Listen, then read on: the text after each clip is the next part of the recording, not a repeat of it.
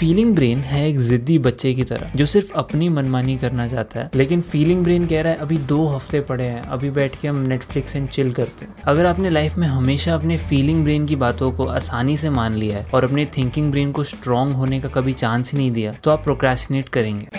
आप सुन रहे हैं क्लिक का वीकली पॉडकास्ट नमस्कार, आप सुन रहे हैं क्लिक रिफ्लेक्ट का वीकली पॉडकास्ट जहाँ हम हर हफ़्ते एक ऐसे टॉपिक के बारे में बात करते हैं, जिसको सुनने के बाद आपको अपने ऑर्डिनरी लाइफ पर रिफ्लेक्ट करने का एक नया पर्सपेक्टिव मिलता है। तो अगर इस तरह का इंटेलेक्चुअल कंटेंट आप कंज्यूम करना पसंद करते हैं तो इस चैनल को सब्सक्राइब कर दीजिए और बेल आइकन को दबा दीजिएगा, ताकि वीडियो अपलोड होने पर आपको उसकी नोटिफिकेशन मिल सके। आज हम बात करने जा रहे हैं द पैराडॉक्स ऑफ़ प्रोक्रेस्टिनेशन की। आसान शब्दों में प्रोक्रेस्टिनेशन का अर्थ है चीज़ों को टालना, क्योंकि आपकी इस वक्त उस चीज़ को करने की इच्छा नहीं है। जैसे मान लीजिए आपको अपने ऑफ़िस में एक बहुत इंपॉर्टेंट प्रेजेंटेशन देनी है दो हफ़्ते बाद। तो आप पहले के कुछ दिनों तक उस काम को टालते रहते हैं कि हाँ कल बैठ के कर लूँगा प्रिपरेशन या कर लूँगी। और वो कल कभी आता ही नहीं है। और फाइनली एक रात पहले आप बैठते हो सारा काम करने की नाकाम कोशिश करने। पैराडॉक्स का मतलब है कोई एक ऐसी चीज़ जो सेल्फ कॉन्ट्रोडिक्टरी है। मतलब आप एक चीज़ कहते हैं और वो चीज़ कहने से ही उसकी अपोजिट चीज़ इंप्लाई हो रही है या उसका अपोजिट इफ़ेक्ट सामने आ रहा है। पैराडॉक्स ऑफ़ प्रोक्रेस्टिनेशन प्रोक्रेस्टिनेशन ये है। हम प्रोक्रेस्टिनेट इसलिए करते हैं क्योंकि वो जो भी काम है, वो इस वक्त करने में कष्ट है। अभी आराम करना ईजी है और प्रेजेंटेशन की प्रेपरेशन करना सफरिंग है। तो हम प्रोक्रेस्टिनेट करते हैं to avoid short term suffering मतलब इस वक्त मुझे सफ़र ना करना पड़े। लेकिन जब हम ऐसा करते हैं तो वो काम धीरे धीरे पाइलअप होने लगता है। और फिर एंड में हम लोग को बहुत भारी मात्रा में सफ़र करना पड़ता है। उससे ज़्यादा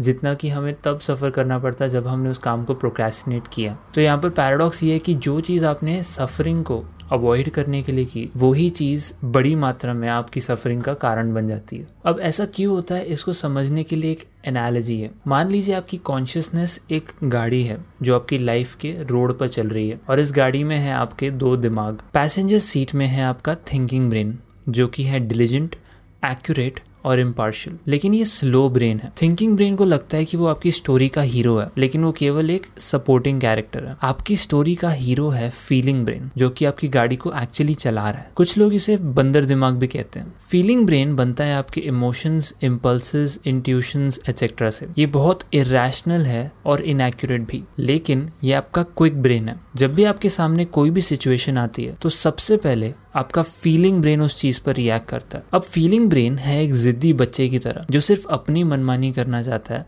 और किसी से भी डायरेक्शंस नहीं लेना चाहता। भले ही वो बेचारा थिंकिंग ब्रेन बाजू में जीपीएस लेकर बैठा हुआ है और सही डायरेक्शंस बताने की कोशिश कर रहा है फीलिंग ब्रेन अपनी ही चलाता है। प्रेजेंटेशन वाले एग्ज़ाम्पल को देखे तो थिंकिंग ब्रेन उसमें कह रहा है कि अच्छा दो हफ़्ते बाद प्रेजेंटेशन देनी है। तो आज से रोज अगर दो घंटे इस चीज़ पर काम करे तो प्रेजेंटेशन डेट के दो दिन पहले आराम से सारा काम खत्म हो जाएगा और हम बिल्कुल प्रिपेयर्ड होंगे प्रेजेंटेशन के लिए। लेकिन फीलिंग ब्रेन कह रहा है, अभी दो हफ़्ते पड़े हैं, अभी बैठ के हम नेटफ्लिक्स एंड चिल करते हैं। अगर आपने कभी भी नोटिस किया है कि आपके दिमाग में एक ही चीज़ को लेकर दो अलग अलग आवाज़ें चल रही हैं तो अब आप ये जानते हैं कि ये आपके दो दिमागों में एक डिबेट चल रहा है। एक और इंपॉर्टेंट डिफरेंस दोनों ब्रेन में ये है कि जो फीलिंग ब्रेन है, वो केवल आपके सेंसेस पर चलता है। मतलब वो इस चीज़ पर रिएक्ट करता है जो करंटली विजिबल है। जैसे टच इस वक्त विजिबल है।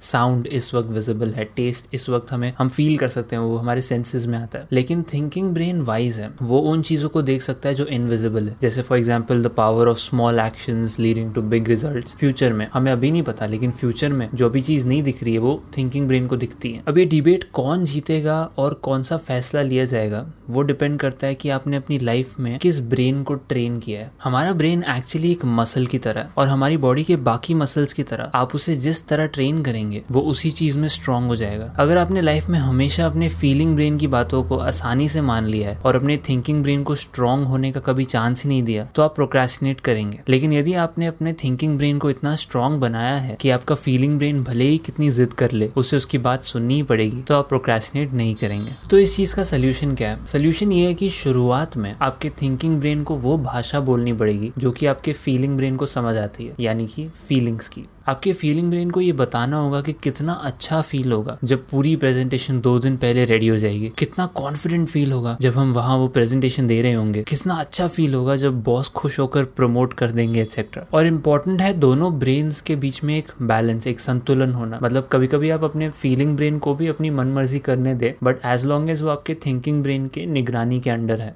तब आप अपनी लाइफ में डिफ़िकल्ट से डिफ़िकल्ट टास्क भी अचीव कर सकते हैं। क्योंकि आपके दोनों ब्रेन्स एक दूसरे के खिलाफ नहीं जा रहे, एक दूसरे के साथ चल रहे प्रोक्रेस्टिनेशन को अवॉइड करने का एक और सोल्यूशन है टू मिनट रूल इसका एक और वर्जन भी है जो हैबिट्स से रिलेटेड है, जो जेम्स क्लियर एटॉमिक हैबिट्स इस बुक में बताते हैं। लेकिन मैं इस रूल को हैबिट्स के कॉन्टेक्स्ट में नहीं बट शॉर्ट टर्म डिसीज़न लेने के कॉन्टेक्स्ट में बोल रहा हूँ। टू मिनट रूल कहता है कि यदि कोई ऐसा काम है जिसको करने में आपको दो मिनट से कम लगेंगे तो उसे इसी वक्त कर दो। एंड ये बहुत छोटी सी बात लगती है।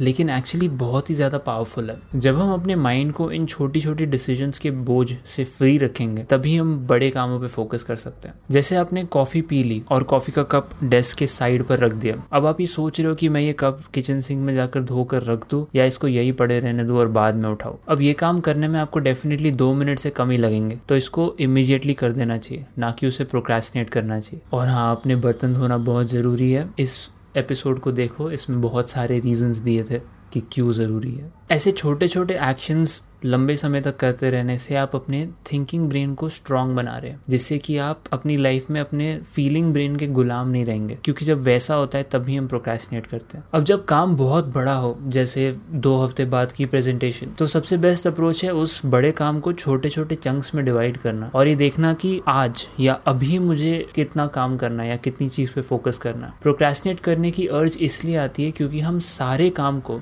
एक ही गो पे करना इमेजिन करते हैं, जिससे कि हमारा फीलिंग ब्रेन घबरा जाता है। पर इसी रीज़न की वजह से हमें एक थिंकिंग ब्रेन भी दिया गया है जो रैशनली चीज़ों को सोचता है और उस काम को फीलिंग ब्रेन के लिए आसान बना देता है। Because at the end of the day feeling brain आपकी गाड़ी चला रहा है, ना कि थिंकिंग ब्रेन तो इस वीडियो में जो आइडियाज़ मैंने डिस्कस किए, वो अलग अलग जगहों से, कुछ आर्टिकल्स में से, कुछ वीडियोज़ में से और जो थिंकिंग ब्रेन फीलिंग ब्रेन का कॉन्सेप्ट है, वो एवरी थिंग इज़ एफ़ इस बुक में से मार्क मैंसन ने लिखी हुई बुक है। बहुत ही अच्छी बुक है। टाइटल पे मत जाओ, लेकिन वो बुक का कंटेंट बहुत अच्छा है। यदि आपको ये सब सुनकर कुछ भी सीखने मिला तो मैं आपसे रिक्वेस्ट करूँगा कि आप इस वीडियो के लिंक को अपने व्हाट्सएप स्टेटस पर शेयर करें या कहीं पर भी शेयर करें, ताकि आपकी दोस्त भी इस वीडियो को देख इस कॉन्सेप्ट ऑफ़ फीलिंग ब्रेन और थिंकिंग ब्रेन को समझ पाए और पैराडॉक्स ऑफ़ प्रोक्रेस्टिनेशन को समझ उसकी सफरिंग से बच सकें। वीडियो देखने के लिए बहुत बहुत शुक्रिया। Peace.